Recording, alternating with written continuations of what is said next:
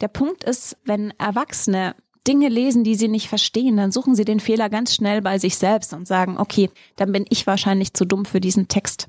Bei Kindern ist es umgekehrt. Glücklicherweise, die gucken auf die Texte und sagen, das verstehe ich nicht, wie doof ist das denn? Und deswegen ist es wahnsinnig wichtig, dass wir für Kinder nicht nur schön, sondern auch verständlich schreiben.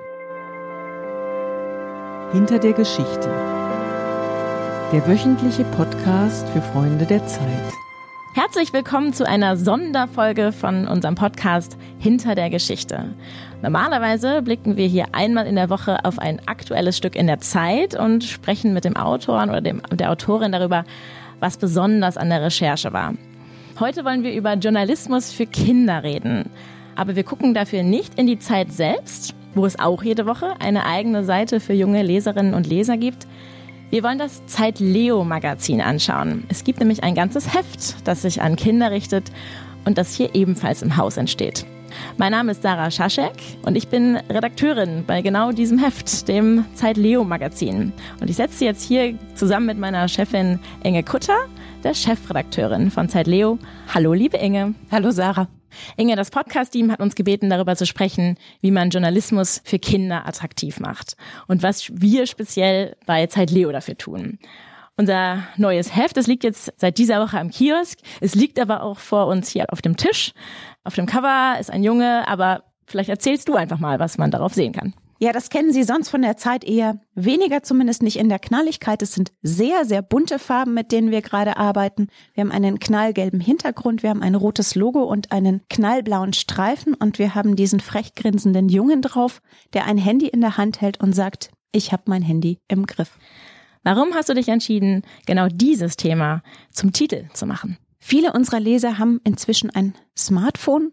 Spätestens ab der fünften Klasse sind die meisten Kinder damit ausgestattet und sie haben natürlich eine Menge Spaß damit und den sollen sie auch haben. Gleichzeitig birgt das Gerät, und das kennen wir und alle von uns selbst, einige Gefahren. Und auf diese Gefahren hinzuweisen, sehen wir bei Zeit Leo als unsere große Aufgabe, weil das an anderen Stellen oft noch zu wenig passiert. Die Schulen haben oft zu wenig Kapazitäten dafür und Eltern haben oft auch zu wenig Zeit oder wollen sich nicht noch mit Dingen wie TikTok oder Snapchat auseinandersetzen. Und da kommen wir von Zeit Leo und finden einen kindgemäßen Zugang zu erklären, wo die Probleme liegen. In dem Fall haben wir mit Kindern gesprochen, die uns erzählen, was ihnen am Smartphone besonders Spaß macht und aber auch, wo sie auf Probleme gestoßen sind, besonders wenn man zu viele Nachrichten kriegt oder ewig an dem Ding hängen bleibt. Und wir haben dann mit einem Experten gesprochen, der uns erklärt hat, einem Professor für Neurobiologie, der uns erklärt hat, warum das eigentlich so ist und der erklärt hat, welche Mechanismen die App-Hersteller einsetzen, damit wir uns so lange mit dem Smartphone beschäftigen. Wir erklären da also sehr viel und die Kinder können dann selbst für sich ihre Schlüsse draus ziehen. Es gibt bestimmt ein paar Zuhörer dieses Podcasts, die unser Magazin nicht kennen, weil sie eher die Zeit lesen. Zeit Leo gibt es ja unter anderem, weil wir junge Leserinnen und Leser an den besonderen Journalismus der Zeit heranführen wollen. Wie viel Zeit steckt denn in Zeit Leo? Ich würde sagen, eine ganze Menge und gleichzeitig ist es natürlich ein Kindermagazin. Das heißt, wir haben einen sehr kindgerechten Zugang. Wie viel Zeit steckt drin? Die Zeit hat ganz toll recherchierte Geschichten uns ist natürlich auch sehr, sehr wichtig, dass unsere Fakten sitzen, dass die Hintergründe stimmen. Die Zeit hat wunderschön erzählte Geschichten. Auch darauf achten wir sehr stark, immer wieder besondere Formate für Kinder zu finden und eine sehr schöne Sprache zu finden. Und die Zeit hat auch eine ganz tolle Optik und auch das ist uns ein wichtiges Anliegen bei Zeit Leo, Kindern schöne Bildsprache nahezubringen und wir teilen uns unter anderem die Illustratoren mit der New York Times.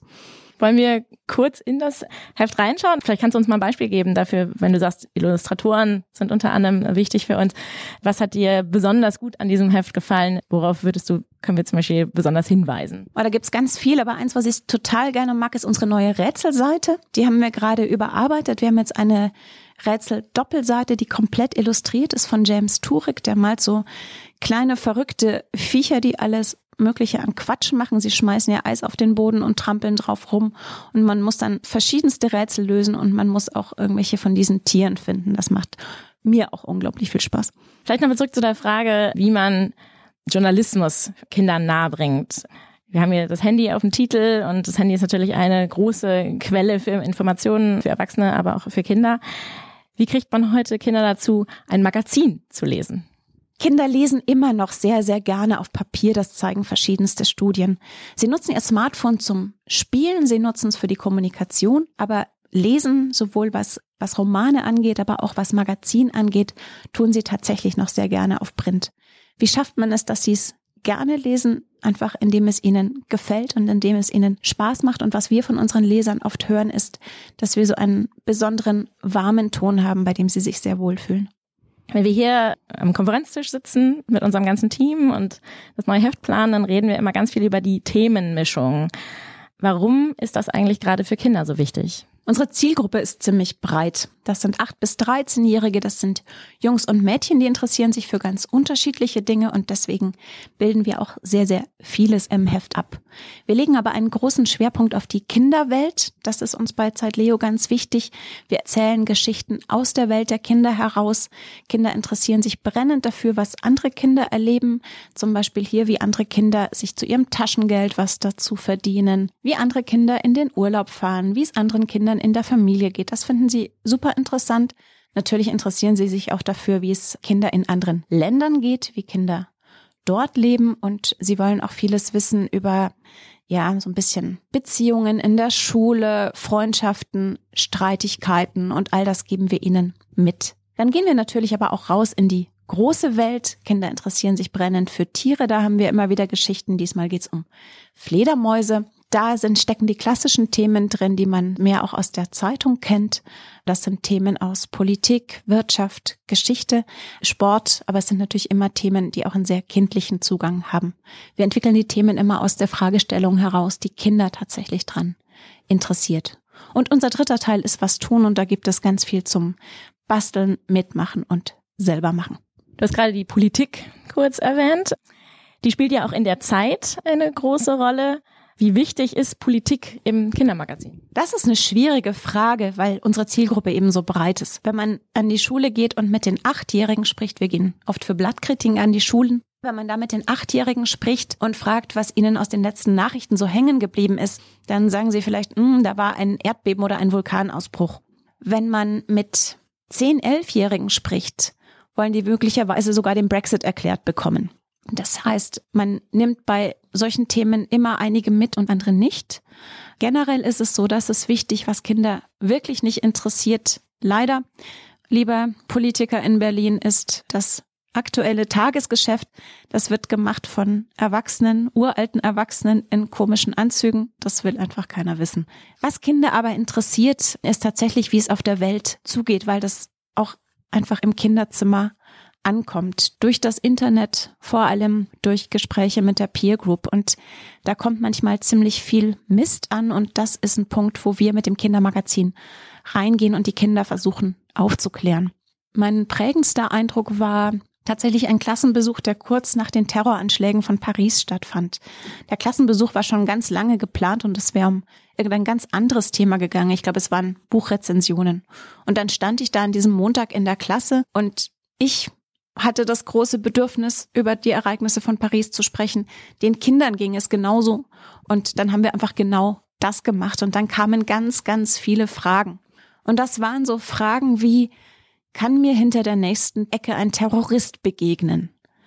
Oder der islamische Staat, das ist doch ein Land, grenzt ja an Deutschland und können da die Soldaten bei uns einmarschieren? Also der, die klassische Vorstellung eines Angriffs, wie man sie aus Online-Spielen oder aus Büchern kennt.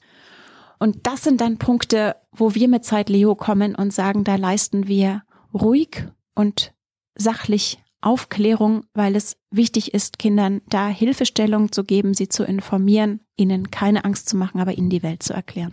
Bevor du Chefin von Zeit Leo wurdest, hast du für verschiedene Ressorts im Haus gearbeitet, unter anderem für das Chancenressort und für Wissen. Und dann hast du noch eine Weile das Zeit Campus Magazin geleitet. Jetzt ist unser Fokus auf Kindern oder ist dein Fokus auf Kindern. Was findest du am schwierigsten am Journalismus für Kinder? Die Kollegen sagen ja immer, dass wir am härtesten im Haus redigieren. Das weiß ich nicht, aber wir achten sehr, sehr stark auf Sprache. Der Punkt ist, wenn Erwachsene Dinge lesen, die sie nicht verstehen, dann suchen sie den Fehler ganz schnell bei sich selbst und sagen, okay, dann bin ich wahrscheinlich zu dumm für diesen Text. Bei Kindern ist es umgekehrt. glücklicherweise, die gucken auf die Texte und sagen, das verstehe ich nicht, wie doof ist das denn? Und deswegen ist es wahnsinnig wichtig, dass wir für Kinder nicht nur schön, sondern auch verständlich schreiben. Und dann noch die Gegenfrage, und das ist meine letzte Frage. Was gefällt dir am besten am Kinderjournalismus? Die Leser, tatsächlich. Also ich glaube, es hat niemand derartig engagierte Leser, liebe Erwachsene, bitte verzeihen Sie es mir. Aber es ist wunderschön, was von unseren kindlichen Lesern hier ankommt. Ich habe hier gerade noch einen Leserbrief vor mir, den wir eben bekommen haben zur Ausgabe davor. Und da steht, Liebeszeit Leo Team, ich heiße Ella und bin zehn Jahre alt. Eure letzte Ausgabe hat mir sehr gut gefallen. Meine Freundinnen und ich demonstrieren seit ein paar Wochen vor dem Schulgebäude gegen den Klimawandel. Dafür haben wir einige Schilder gebastelt. Das hat sich eine AG an unserer Schule ausgedacht. Ich finde das super. Letzten Freitag hat es zwar geregnet, aber wir sind trotzdem nicht wieder nach drinnen gegangen. Das sind unsere Leser. Das ist eine wahnsinnig tolle und engagierte Generation und über die freue ich mich. Oder für die zu arbeiten macht mir wahnsinnig Freude. Dann würde ich sagen, dann lassen wir das einfach so stehen. Ich danke dir ganz herzlich, liebe Inge, für diesen Einblick in unser Magazin. Danke. Und das war sie auch schon, die Geschichte hinter der Geschichte für diese Woche. Alle anderen Episoden von diesem Podcast finden Sie unter www.freunde.zeit.de. Ich bedanke mich fürs Zuhören und freue mich, wenn Sie nächste Woche wieder reinklicken und wenn Sie vielleicht auch mal ins Zeit-Leo-Heft schauen.